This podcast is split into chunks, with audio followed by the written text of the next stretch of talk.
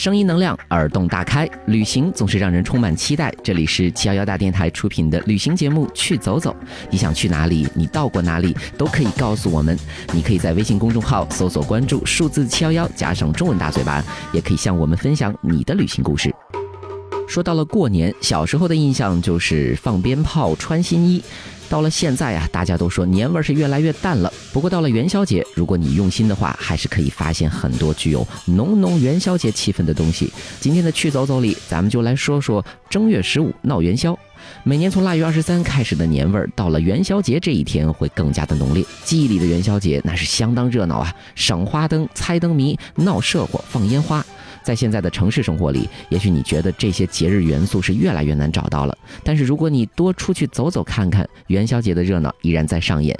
今天的节目里呢，我就带你去位于青藏高原的青海省去看看，感受一下那里的元宵节。如果今年你没有机会去感受的话，没关系，明年后年只要你有时间，挑选这个时候去那里过年，你也会感受不一样的精彩。在青海有一个元宵节的传统，叫做跳毛火。所谓的跳毛火是什么呢？就是在正月十五的夜晚，所有的街道都摆放许多的柴火堆，并且连成一串，点上火，人们在火上跳来跳去，这样呢可以消灾解难。所以这个夜晚的人间就火海一片片。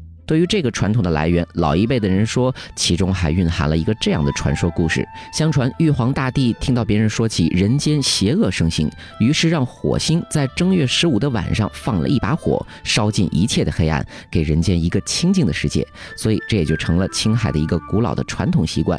但是传说归传说啊，可是跳毛火还是一代代相传下去了。在正月十四的晚上，你就可以看到小孩子和大人们都抱着柴火，两三步一堆堆的整齐的摆。放在公路边，还有大街小巷，然后随着这样的一声令下，晚上的狂欢就开始了。当然啦，这个传统现在在城市里已经是几乎看不到了。如果想要发现它的话，你还得往青海的远一点的地方去走走看。那说到了青海呢，这也是一个多民族聚居的地区，在这里居住着不少的少数民族，藏族就是其中之一。酥油花作为我国藏传佛教圣地塔尔寺的艺术珍品，它和壁画、堆绣一起被称为塔尔寺的艺术三绝。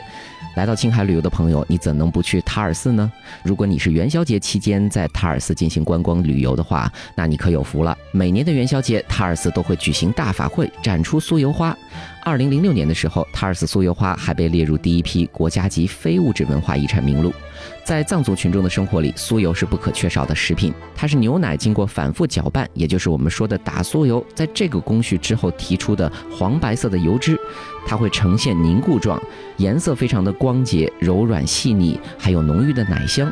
当然，如果很多朋友第一次闻到酥油的味道的话，会觉得有一点奇怪。酥油不仅能够食用，还被敬献到寺院里点亮佛前的长明灯。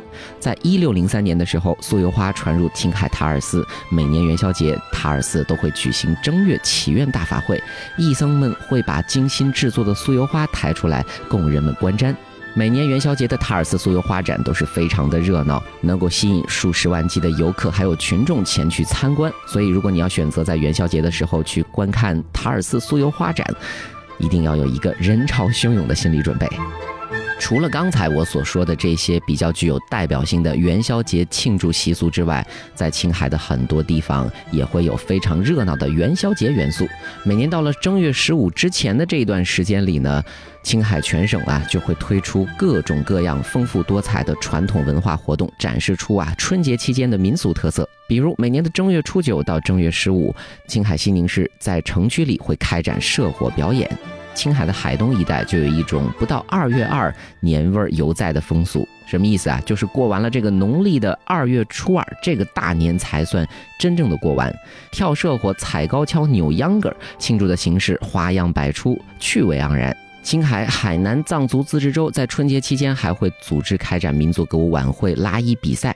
在青海的玉树藏族自治州还会有酒曲比赛、锅庄舞等群众性的文艺活动。那刚才提到了好多次的社火，社火，你真的明白是什么吗？年轻的朋友，你知道吗？社是社会的社，火是火焰的火。社火是中国汉族民间一种庆祝春节的传统活动，比如大家经常在纪录片里看到的高台、高跷、汉传、舞狮、舞龙、秧歌，这些都可以统称为社火。因为地区地域的不同啊，所以具体形式还是有一些差别，但整体上就是这样概括了。元宵节要的就是一个热闹，所以我们常常说闹元宵。到了正月十五这一天，大家这一份庆祝春节的喜悦心情达到了顶峰。那如果你的生活现在觉得年味儿少了一点，就觉得元宵节好像就那样不疼不痒的过去了的话，不知道今天节目里为你介绍的这些能不能给你做些参考呢？不妨去咱们祖国的西部看看，到青海去感受一下元宵节还有春节期间的热闹氛围吧。去走走节目由七幺幺大电台出品，想要和我们联系，你都可以告诉七幺幺大嘴巴，在微信公众号搜索关注数字七幺幺加上中文大嘴巴，我是李帅，咱们下回见。